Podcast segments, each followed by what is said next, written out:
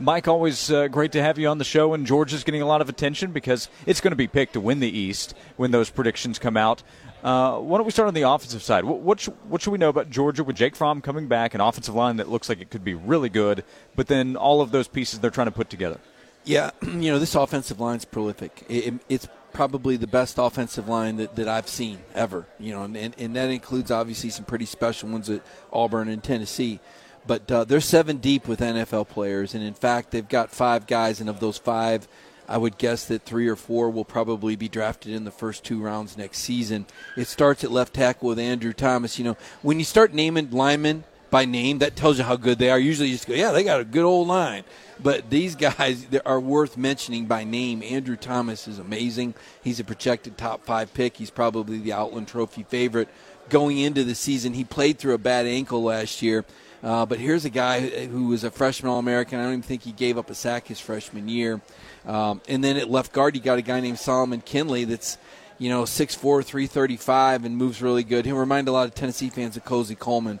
Uh, great mobility, very good in pass blocking. Uh, they got a center named Trey Hill, uh, pretty solid kid. He's a sophomore, played some snaps last year. Right guard is Ben Cleveland, uh, another physical marvel, uh, 6'5, 330 fastest lineman on the team, runs over 19 miles per hour. Uh, he did some ridiculous power clean in like four four. I mean, he's just he's massive. And and right tackle is Isaiah Wilson, and, he's six seven three forty five. And and a lot of people think Cade Mays.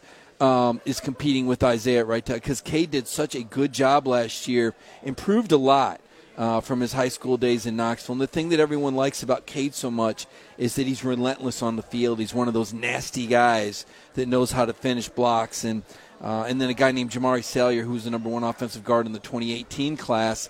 Uh, and the only reason I think Cade got the jump on him was Cade was an early enrollee, and Jamaree didn't come in until last fall. So they're seven deep on the offensive line. You mentioned Jake Fromm is a third year starting quarterback. He can change plays at the line of scrimmage great with the pre-snap read. Some people think he's an NFL quarterback and could go in the first round next year. I'm not so sure. I'm that bullish on him.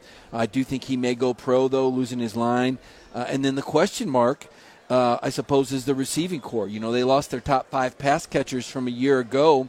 Uh, and most recently, Jeremiah J.J. Holloman was dismissed from the team. A, a domestic incident that didn't come to light actually occurred in 2018, didn't come to light uh, until this June, and Kirby immediately dismissed him. And tight end, they lose junior Isaac Nauta, and I think that's where Eli Wolf may feel like he could slide right in. He's about the same size, has a lot of the same characteristics of a of an Isaac Nauta. So that's kind of where Georgia sits. It looks like it's going to pr- be a prolific offense. They're still going to pound the ball. I do think we'll see a little bit more tempo now. James Coley, the new coordinator who took over for Jim Chaney, he's been a coordinator before at Miami, uh, but he's got a good relationship with these players, and there's a lot of enthusiasm on the offense.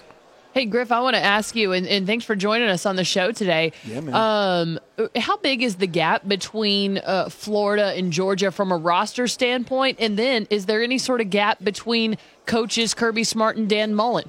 Yeah, those are good questions, Heather. You know, I, I, I think the stat's right. I don't think Florida. Not, and listen, I'm the guy that always said I don't buy in recruiting rankings, all right? But I think they're getting better because of the amount of camps. I think the star ratings get more and more accurate because there's so many camps and there's more opportunities to evaluate these guys. Whereas before, basketball was so far ahead because of AAU and head to head. Now I think football's catching up. So, just so you know, uh, I think that recruiting rankings are more accurate than ever. Uh, and so that's the stat. I don't think Florida has any five stars on their roster. Now, they've got some good players, they've got some special players. Uh, I do think Georgia's a level ahead. Uh, Georgia hasn't played uh, an SEC Eastern Division opponent that they haven't beat by double digits since 2016.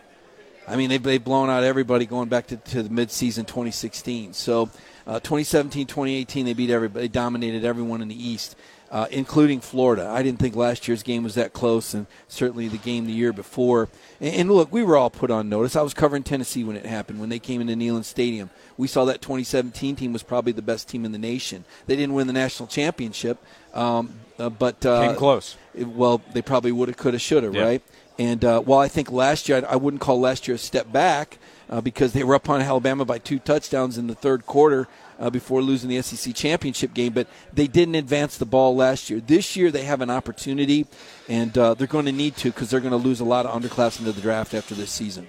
Mike Griffith, DawgNation.com, the AJC. So if Georgia does not win the East this year, as it's going to be picked to, ha- what would happen? I just I can't even I don't know. I can't I can't see it. I mean I just I don't see it. I don't Yeah. see them not winning it and I can't I can't fathom the reaction because uh, and look, I mean Kirby Smart is is kind of doing this to himself and forgive the Tennessee references, but I mean the guy's gone 24 and 5 the last 2 years and he says it's not enough. And it kind of reminds me of Phillip Fulmer's 10 and 11 win teams, and, and that wasn't enough. And eventually, how people set themselves up for failure because the standards get so doggone high, you start believing that every year you should be in the BCS or the playoff. That's where Georgia's at right now.